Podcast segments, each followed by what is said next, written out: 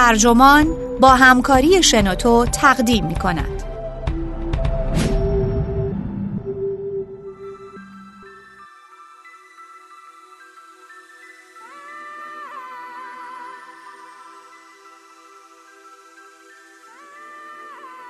آنجا که موسیقی خشونت است. نویسنده الکس راس. مترجم محمد معماریان. منبع نیویورکر ترجمه شده در سایت ترجمان. گوینده اکرم عبدی.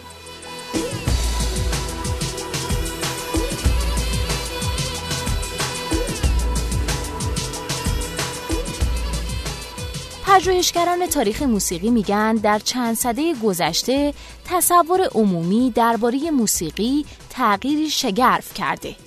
تا پیش از اون موسیقی همیشه چیزی مبهم و بالقوه خطرناک تلقی می‌شد که نیروهای شیطانی در اون نهفته است اما امروزه ما موسیقی رو هنری معصوم و جهان شمول می‌دونیم اما نگاهی به همراهی مداوم موسیقی با جنگ ها، کشدارها و شکنجه ها شاید این تصویر ذهنی رو تغییر بده.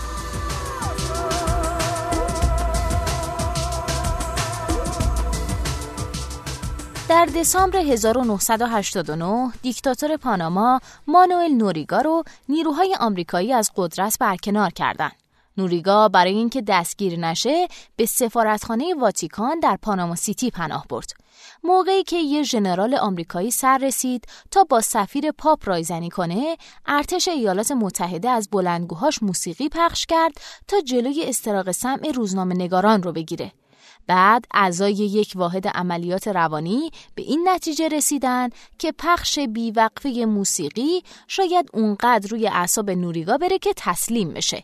اونها ترانه های ایستگاه رادیویی نیروهای مسلح محلی رو تقاضا کردند و پنجره نوریگا رو نشونه گرفتن. گمان می‌شد اون دیکتاتور از اپرا خوشش میاد. بنابراین عمده قطعات رو هارد راک انتخاب کردند. ترانه ها پیام های تهدیدآمیز و گاه مزهک میفرستادن. دیگه بس جناب آقای معدب از آلیس کوپر و کل شب منو لرزوندی از سی سی.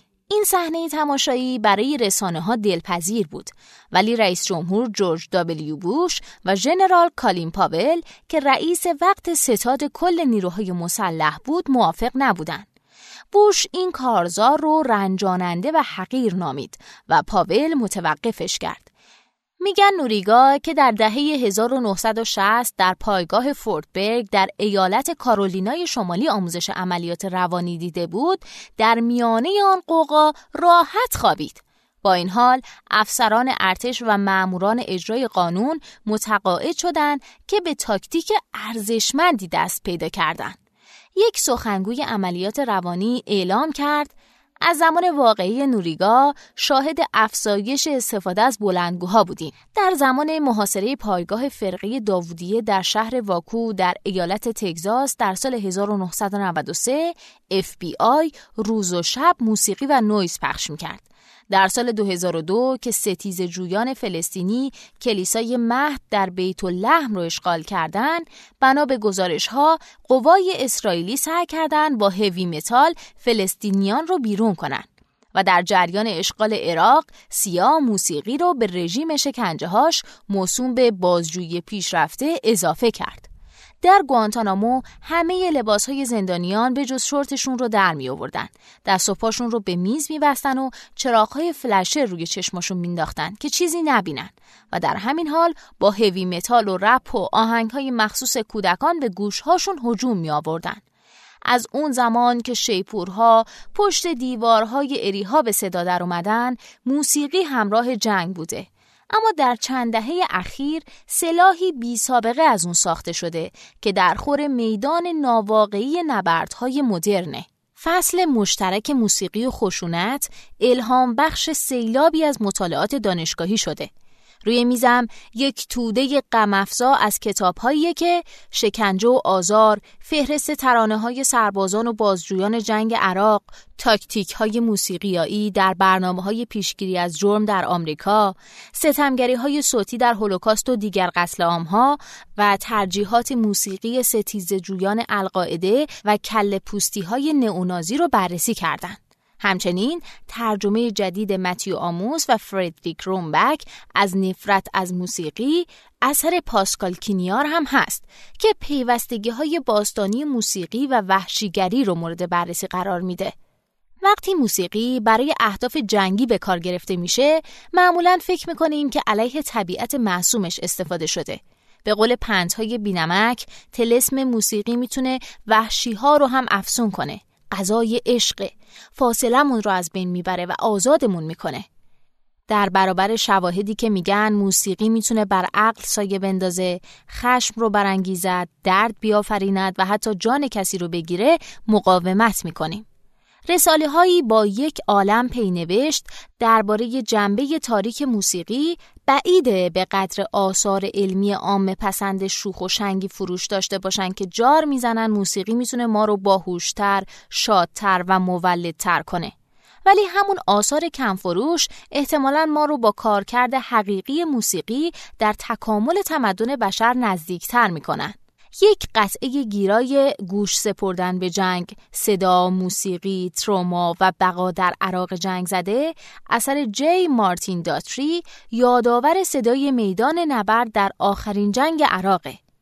قررش موتور خودروهای هاموی، بالگردی که نزدیک میشه، وزوز ژنراتور، صداهای انسانی که فریاد می‌زنن، زجه می‌زنن، به زبان بیگانه سوال می‌پرسن، الله اکبر، بانگ عبادت، دراز بکشید، فرمانی که فریاد زده شده، آتش یک مسلسل و یک راکت در حال پرواز، گلوله‌ای که هوا رو میشکافه، خمپار انداز و صدای بوم به بمب‌های دستاس.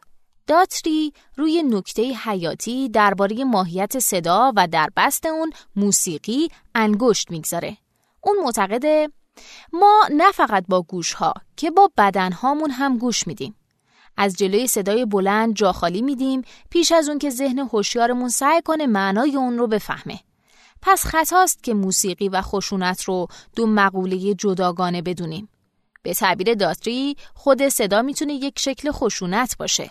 ترکیدن گلوله های توپ امواج انفجار فراسوتی رها می‌کنن که پس از کند شدن به امواج صوت تبدیل میشن.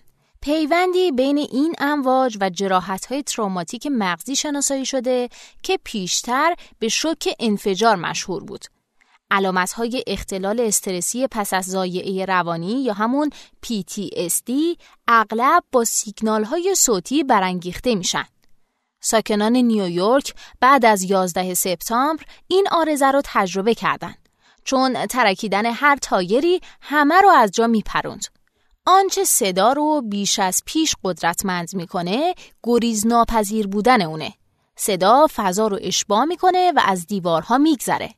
کینیار رمان نویس و مقاله نویسی که در کنایه و نقضگویی هم دستی داره می نویسه صدا سراسر نامرئی از جنس سوراخ کن لفافه هاست. خواه بدن باشند یا اتاق، آپارتمان، قلعه یا شهر سنگربندی شده. بی جسم از همه موانع میگذره. شنیدن مثل دیدن نیست. دیدنی ها با پلک از میان می روند. با جداره یا پرده متوقف می شوند. دیواری کافی است تا بلادرنگ از دسترس خارجشان کند. شنیدنی ها نه پلک و جداره می دانند نه پرده و دیوار می شناسند. صدا یورش می آورد. از مرزها می گذرد. فارغ از بحث گوشبندها این حقیقت که گوشها پلک ندارن نشون میده چرا واکنش ها به صداهای نامطلوب ممکنه خیلی تند باشن. ما با مهاجمانی بیچهره روبرو میشیم. دست های نامرئی که لمسمون می‌کنن. پیشرفت های فناورانه به ویژه در طراحی بلندگو قدرت تهاجمی صدا را افزایش دادند. در کتاب بسیار بلند صدا به مسابه یک سلاح جولیت وولسلر جزئیات تلاش ها برای ساخت دستگاه های صوتی رو ارائه میده که شاید بتونن قوای دشمن رو از پا بندازن و یا جمعیت رو متفرق کنن. دستگاه های آکوستیک دوربرد موسوم به توپ صدا تونهای زیر و زربانی میفرستن که شدتشون به 149 دسیبل می‌رسه که برای ایجاد آسیب شنوایی دائمی کفایت می‌کنه. واحدهای پلیس این دستگاه ها رو چندین بار از جمله در یک تجمع اشغال وال استریت در سال 2011 و در فرگوسن ایالت میزوری در سال 2014 به کار گرفتن. یک دستگاه تجاری به نام موسکیتو جوانان رو وادار می‌کرد که متفرق بشن. این دستگاه صداهایی با فرکانس 17.5 تا 18.5 کیلوهرتز پخش می‌کنه که به طور کلی فقط افراد زیر 25 سال می‌تونن بشنون. تحقیقات بیشتر نظامی درباره تسلیحات فرکانس پایین و فرکانس بالا که توسعه دهندگان امید داشتند دل و روده رو آب کنه ظاهرا نتیجه ندادن. گرچه نظری های توطعه در اینترنت فراوانند. انسان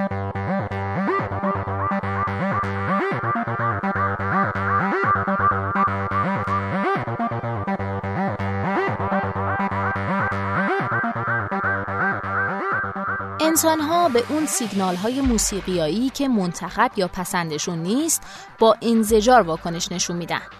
نظریه های عصب شناختی متعدد درباره نحوه تاثیر موسیقی بر ذهن از این نکته قفلت می کنند که سلایق شخصی بر پردازش اطلاعات موسیقیایی در ذهن ما اثر می‌ذارن. مثلا نظر استیون پینکر که موسیقی یک چیزکیک شنیدنیه یعنی یک لذت بیفاگده بیولوژیک ژانری که یک نفر رو به خشم میاره شاید واسه یک کسی دیگه مثل دارونما عمل کنه لورا میچل روانشناس در مطالعه در سال 2006 که اثر جلسات موسیقی درمانی بر تسکین درد رو آزمایش می‌کرد پی برد که برای فرد دردمند موسیقی ترجیح داده شده اون مفیدتر از قطعه‌ایه که تصور میشه ذاتا ویژگی آرام بخش داره. به بیان دیگه موسیقی درمانی برای یک هوادار هوی متال باید قطعه های هوی متال باشه نه انیا. لیلی هرش در موسیقی در جرائم آمریکا بررسی می‌کنه که چطور میشه از واگرایی سلایق برای کنترل اجتماعی بهره گرفت.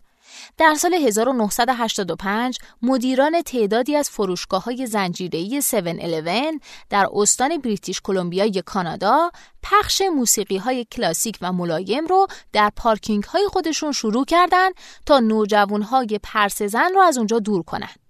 ایده مدیران این بود که چنین قطعه هایی برای جوانان به طرز تحمل ناپذیری بیمزه و بیحاله. بعدش این شرکت همین کار رو در کل آمریکای شمالی تکرار کرد و این روش به سرعت به سایر فضاهای تجاری بست پیدا کرد. انگار که این کار جواب داد که این اتفاق لابد مایه آزردگی خاطر هواداران موسیقی کلاسیک به ویژه اون دسته از جوونترهاشونه که احساس تنهایی می‌کنن. این کار برعکس مفهوم موزیک بود که ابداع شد تا یک روکش صوتی مطبوع به فضاهای عمومی بده. در اینجا موسیقی بی کلام به دفع کننده تبدیل میشه. به نظر هرش تصادفی نیست که وقتی 7-11 تکنیک پاکسازی موسیقیاییش رو کامل می کرد، قوای آمریکایی هم در زمینه آزار موسیقیایی مشغول تجربه گری بودند. هر دو نمونه بازتاب استراتژی بازدارندگی از طریق موسیقی هستند که از خشم علیه امور ناخواسته بهره می‌گیرند. با رواج فناوری دیجیتال قابل حمل از سیدی ها تا آیپاد و بعد از اون تلفن های هوشمند تحمیل موسیقی بر فضا و محکمتر کردن میخهای روانی ساده تر از همیشه شده. به حکم منطق گام بعدی شاید یک الگوریتم در وبسایت اسپاتیفای باشه که می‌تونه کشف کنه چه ترکیبی از ترانه ها بهتر می‌تونن یه نفر خاص رو دیوونه کنن. در سال 1944 که پریمو لوی شیمیدان یهودی ایتالیایی به آشویتس وارد شد، تلاش می‌کرد علاوه بر اونچه می‌دید، منطق و کارکرد اونچه رو میشنید هم بفهمه.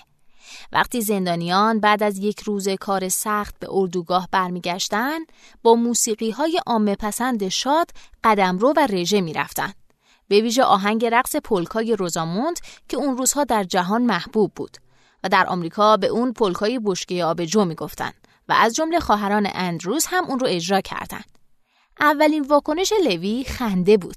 فکر می‌کرد شاهد یه جور لودگی بزرگ طبق سلیقه توتنی یا همون نژاد قدیمی ژرمن هاست. بعدا فهمید که این همنشینی گروتسک موسیقی آرام با وحشت می‌خواد روح رو نابود کنه. همونطور که کوره آدمسوزی بدن رو بلا تردید نابود می‌کرد. رگه های شاد روزاموند که موقع تیرباران دست جمعی یهودیان در اردوگاه مایدانک هم از بلندگوها جاری بود، رنجی که اردوگاه رقم می‌زد رو به سخره می گرفت. نازی ها پیشتازان سادیسم موسیقیایی بودند. گرچه بلندگوها ظاهرا بیشتر برای پوشوندن های قربانیان بود تا اینکه اونها رو شکنجه بده. جاناتان پی اسلک در کتاب اهداف صوتی سربازان آمریکایی و موسیقی در جنگ عراق یک سابقه سینمایی درسآموز از این مسئله رو در فیلم خبرنگار خارجی آلفرد هیچکاک پیدا کرده که جاسوسان نازی دیپلماتی رو با نورهای روشن و موسیقی سوینگ زجر می‌دادند. بازجویی پیشرفته صوتی تا حدی یکی از فانتزی های هالیووده که به واقعیت راه پیدا کرده. همونطور که جنبه های دیگه از رژیم شکنجه آمریکایی هم از برنامه های تلویزیونی مثل سریال 24 الهام گرفتند. به همین ترتیب در جنگ فلوجه در سال 2004 بلنگوهای نصب شده روی خودروهای زرهی هاموی عراقی ها رو با متالیکا و ACDC بمباران می یعنی تقلیدی از صحنه واگنر در فیلم اینک آخر و زمان که دسته بالگردها ضمن پخش والکری یک روستای ویتنامی رو با خاک یکی کردند. جین میر یکی از نویسندگان این مجله یعنی نیویورکر و دیگر روزنامه نگاران نشون دادن که ایده تنبیه فرد با موسیقی در پژوهش های دوران جنگ سرد درباره مفهوم شکنجه بیلمس هم ریشه داره که نمی‌خواست هیچ ردی بر بدن قربانیان به جا بذاره. محققان اون دوره نشون دادن که محرومیت و دستکاری حسی از جمله دوره های طولانی پخش نویز می‌تونه شخصیت فرد رو فرو بپاشه. از دهه 1950 برنامه هایی که سربازان و ماموران اطلاعاتی آمریکا رو برای تاب آوردن در برابر شکنجه آموزش می‌دادند، یک قسمت موسیقیایی هم داشتند. گفته میشه که فهرست پخش در این برنامه زمانی شامل آثار تروبینگ گریسل، گروه موسیقی اینداستریال و دایاماندا گالاس آوازخان آوانگارد بود. این مفهوم به واحدهای ارتش و پلیس در سایر کشورها هم گسترش پیدا کرد که در آنها نه برای کارآموزان بلکه روی زندانیان استفاده می‌شد. در اسرائیل بازداشتی های فلسطینی به سندلی های مهد کودک بسته می شدند و دستبند به دست و کلاهک بر سر در موسیقی کلاسیک مدرنیست غرق می شدند. در شیلی تحت حکومت پینوشه بازجوها در کنار گزینه های دیگه موسیقی متن فیلم پرتقال کوکی رو به کار می گرفتن که اون سکانس مشهور بیزاری درمانیش با قطعه از بتهوون شاید مشوق آزمونش در زندگی واقعی شده باشه. در آمریکا یک یادداشت ژنرال ریکاردو سانچز در سپتامبر 2003 مجوز شکنجه موسیقیایی را صادر کرد. داد موسیقی بلند و کنترل نور برای ایجاد حراس، سردرگم کردن بازداشتی و طولانی کردن شوک دستگیری استفاده بشه. به شرط اینکه حجمش کنترل شده باشه تا مانع جراحت بشه. ماه می اون سال مقاله کوتاهی در نیوزویک چنین اعمالی رو علنا افشا کرده بود. این مقاله اشاره می کرد که در بازجویی ها اغلب تیتراژ پویانمایی بارنی و دوستان رو که یک دایناسور صورتی می‌خونه دوست دارم دوستم داری ما یک خونواده شادیم اینقدر تکرار می‌کردن که حال به همزن می‌شد. نویسنده مقاله آدام پیوره بعدا تعریف کرد که دبیرانش با یک نیش زهردار تعبیر طنزآمیزی از مقاله داشتن که این بود. در تلاش برای پرسیدن نظر تیم تولید کننده بارنی یعنی هیت Entertainment نیوزویک مجبور شد پنج دقیقه پشت خط آهنگ بارنی رو گوش بده. بله این آهنگ ما رو هم خورد کرد. رسانه ها با تکرار الگوی ماجراهای نوریگا و واکو بازی پیشنهاد ترانه های ایدئال شکنجه رو راه انداختن. وقتی مردم از رویدادهای ابو قریب، بکرام، موسل و گوانتانامو بیشتر خبردار شدن، مسخره بازی فروکش کرد.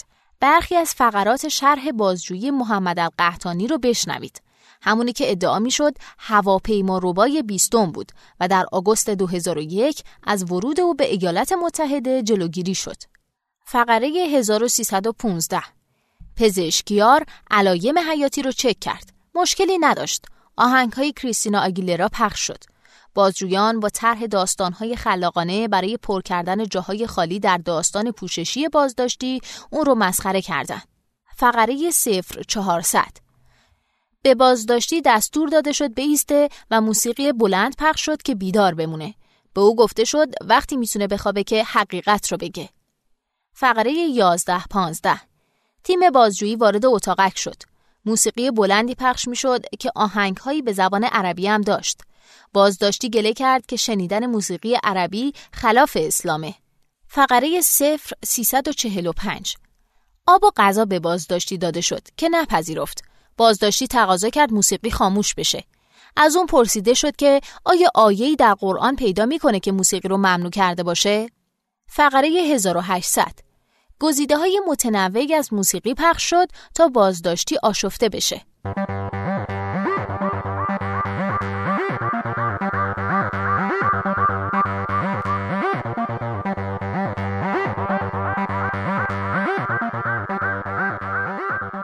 گویا علت انتخاب آگیلرا این بود که بازجویان فکر می‌کردن خوانندگی زنان بازداشتی های مسلمون رو اذیت می‌کنه. همچنین فهرست ترانه های بازجویی به سمت آهنگ های هوی متال و رپ میل داشت که مثل ماجرای نوریگا پیام حراس و ویرانی رو منتقل می‌کردن. کیم از امینم که میگه بشین پتیاره اگه دوباره تکون بخوری پدرتو در میارم و بدنها از درانینگ پول که میگه بزار بدنها بخورن کف زمین از اونایی بودن که دائم تکرار می‌شدن آیا این شنیدن اجباری شکنجه است؟ سوزان کیوزیک موسیقی شناس دانشگاه نیویورک و یکی از اولین دانش پژوهانی که تأملات عمیقی درباره موسیقی در جنگ عراق داشت در مقاله‌ای در سال 2008 برای ژورنال جامعه موسیقی آمریکا به این پرسش پرداخت در دولت بوش حکومت ایالات متحده می گفت تکنیک هایی که درد روانی نه جسمانی ایجاد می کنن طبق تعریف کنوانسیون های بین المللی شکنجه نیستند. ولی کیوزیک روشن می‌کنه که در تاکتیک موسیقی بلند میشه میزان هولناکی از سادیسم بیمهابا رو دید. آهنگ ها انگار جوری انتخاب میشن که به یک اندازه مایه تفریح زندانبان در یک سو و انزجار زندانی در سوی دیگر بشن. احتمالا تعداد کمی از بازداشتی ها متن ترانه های انگلیسی رو میفهمیدن که اونها را هدف گرفته بود. فهرست پخش ها بنا به سیاست های رسمی معین نمی‌شد بلکه بازجویان در محل و با استفاده از هر موسیقی که دم دستشون بود فل بداهه تدبیری میاندیشیدند. پیسلک که با تعدادی از کهنه سربازهای جنگ عراق مصاحبه کرده دید که سربازان بسیاری از اون آهنگ ها رو برای منفعت شخصیشون پخش می‌کردن. به ویژه وقتی که می‌خواستن روحیه خودشون رو برای یک عملیات خطرناک بالا ببرن. اونها هم آنارشیست ترین نمونه های هوی متال و رپ گانگستری رو میپسندیدن. بدین ترتیب دسته آهنگ هم شوری مرگبار در دل سربازان مینداخت و هم روح رزمجویان دشمن رو نابود می‌کرد. هیچ سندی از این روشنتر نمیشه پیدا کرد برای جهان شمول نبودن موسیقی و برای ظرفیتش در نشاندن بذرهای خصومت. سربازان به پیسلک گفتند که از موسیقی استفاده می‌کردن تا همدلی رو از خودشون دور کنن. یکی از اونها گفت او و رفقای همرزمش دنبال یه جور موسیقی شکارچیا بودن. یکی دیگه بعد از اون که با خجالت اعتراف کرد که ترانه برو به خواب امینم که میگه بمیر مادر فلان بمیر برای واحدشون ترانه تیتراژ بود گفت واسه اینکه کارای غیر انسانی بکنید مجبور بودید غیر انسانی بشید. هولناکترین انتخاب ترانه فرشته مرگ از گروه اسلیر بود که احوالات درونی یوزف منگل که همون پزشک بیرحم اردوگاه آشویتسه رو تخیل می‌کنه. متن این ترانه اینطوره. آشویتس معنای درد، طریقی که برای مردنت در نظر دارم. چنین ترانه هایی بسیار متفاوت از پروپاگاندای روحی بخش جنگی هن. مثلا در آنجا قطعه میهن پرستانه که جورج کوهن در 1917 ساخته بود.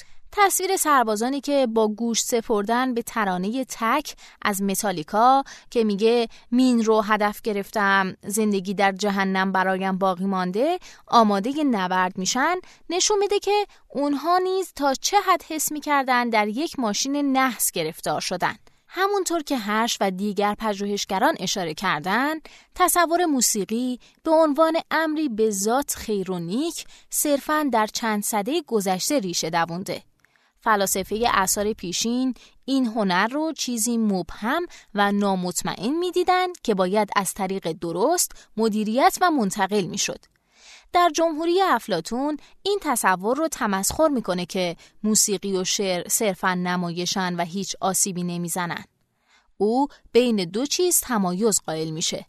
گونه های موسیقیایی که به طرزی شایسته نوا و زرباهنگ فرد شجاعی رو تقلید می‌کنن که در میدان نبرد خدمت می‌کنه و اونهایی که به نظرش نرم، زننما، شهوانی یا سودا زده می اومدن. کتاب مناسک چینی بین صدای شادمانه دولتی که خوب حکمرانی میشه و صدای رنجیده دولتی سردرگم تفاوت قائل میشه. ژان کالون اعتقاد داشت موسیقی قدرتی موزی و تقریبا ای داره تا ما رو به هر جا که میلش بود بکشونه و ادامه می‌داد باید بسیار بیشتر به هوش باشیم تا مهار موسیقی رو چنان به دست بگیریم که به نیکی در خدمت ما باشه و به هیچ طریقی آسیبی به ما نزنه. متفکران آلمانی مکاتب ایدئالیست و رومانتیک از جمله هگل، ای، هوفمان و شوپنهاور جرقه بازنگری شگرفی در اهمیت موسیقی رو زدن. موسیقی به دروازه روح بیکران تبدیل شد که میل جمعی بشر به آزادی و برادری رو بیان می کرد. با تقدیس بتهوون موسیقی به محمل نبوغ تبدیل شد. با جایگاه رفیع بتهوون ادعای جهان شمولی به سادگی با هدف تفوق و برتری ها در هم آمیخت. ریچارد تاروسکین موسیقی شناسی که دیدگاه شدیدن غیر احساساتیش به تاریخ موسیقی غرب به استوانه پژوهش های جدیدتری در این حوزه تبدیل شد عبارتی تنظامیز رو نقل می‌کنه که استنلی هافمن مورخ بیان کرده بود ارزش های جهان شمول وجود دارند و از غذا همان ارزش های خودم هستند علا رقم فاجعه فرهنگی آلمان نازی، ایدئال سازی رمانتیک موسیقی همچنان ادامه داره. حالا در سنت آمریکایی موسیقی پاپ رو نیروی همهگیر و رستگاری بخش دنیا می‌دونن. بسیاری از مصرف کنندگان ترجیح میدن فقط جنبه مثبت پاپ رو ببینن. اون رو همچون یک نیروی رهایی بخش فرهنگی و معنوی می‌دونن که هرچند بر بازار سلطه داره از یغماگری سرمایهداری مبراست. هر وقت گفته میشه که موسیقی شاید خشونت رو تحریک یا تشویق کنه فانتزی های پر آب و رنگ آزار و قتل در کارهای امینم یا در نمونه های جدیدتر شمه ای از فرهنگ تجاوز در مرزهای محو رابین تیکل هوادارانش ناگهان توان موسیقی رو دست کم می‌گیرن و اون رو همچون محملی برای نمایشی بی خطر تصویر می‌کنن. نمایشی که نمی‌تونه جسم رو به عمل واداره. وقتی امینم جار می‌زنه که فقط دلغک بازی در میاره حرفشو قبول می‌کنن بروس جانسون و مارتین کلونان در کتابشون به نام جنبه تیره نقمه موسیقی عام پسند و خشونت پرده از این ناسازگاری برمیدارن.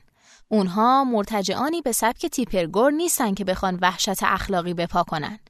این دو که پیشتاز مطالعات موسیقی پاپ به شمار میرن با احترامی عمیق به سوژهشون می‌پردازن.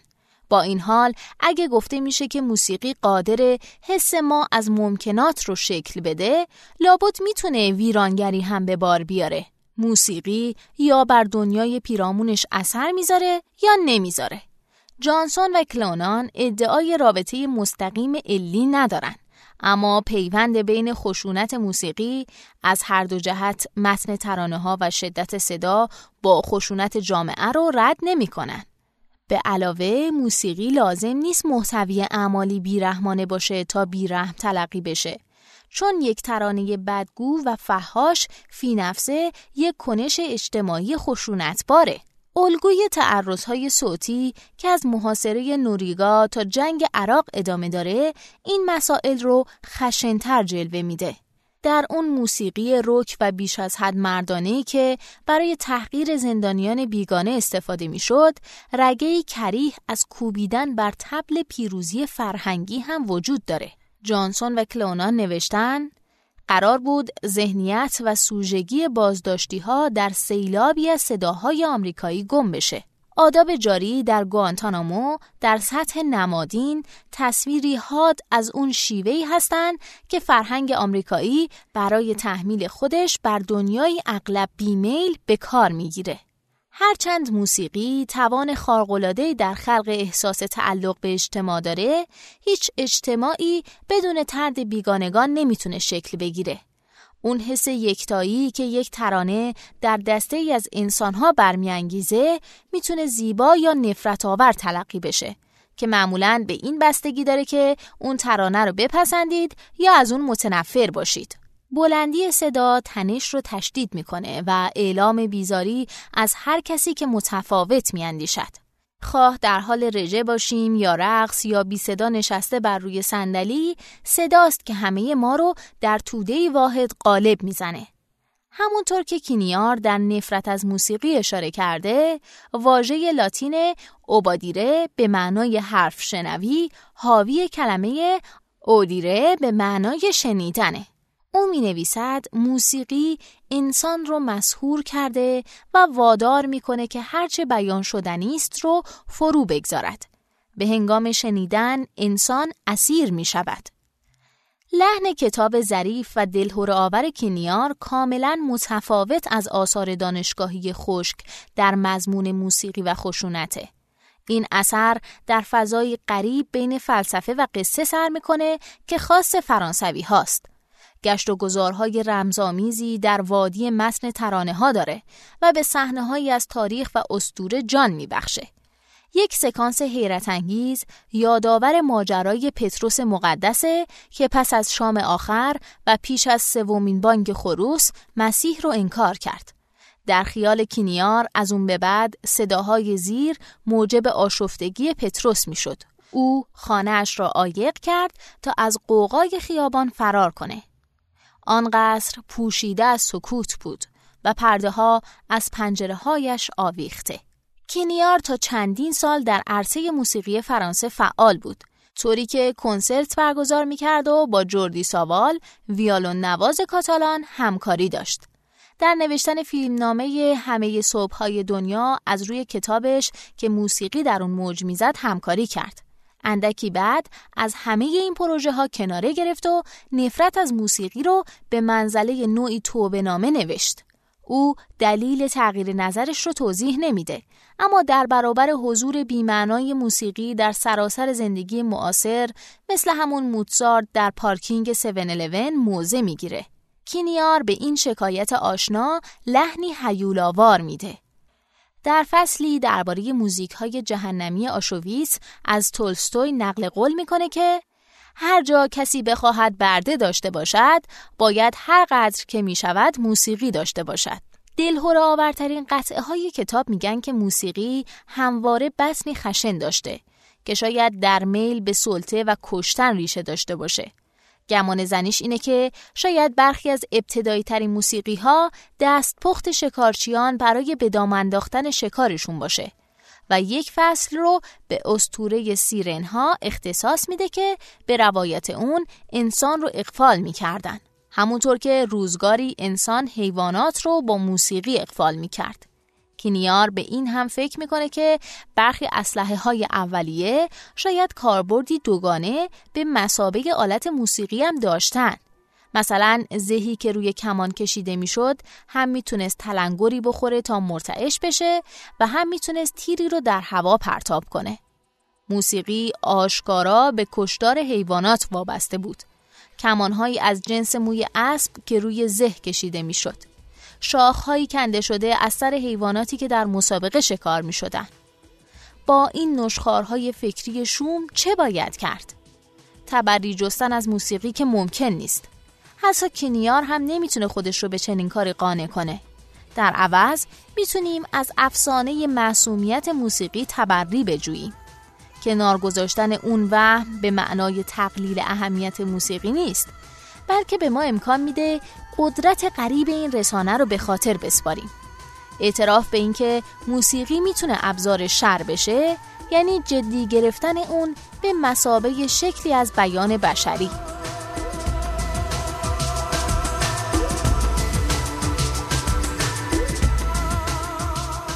این پادکست اینجا به انتها رسید. ممنونم که با من همراه بودید. اگه شما هم ایده ای دارید که فکر می‌کنید می‌تونه برای بقیه جذاب باشه اون رو در قالب یک فایل صوتی در سایت شنوتو با بقیه به اشتراک بگذارید. باز هم ممنونم.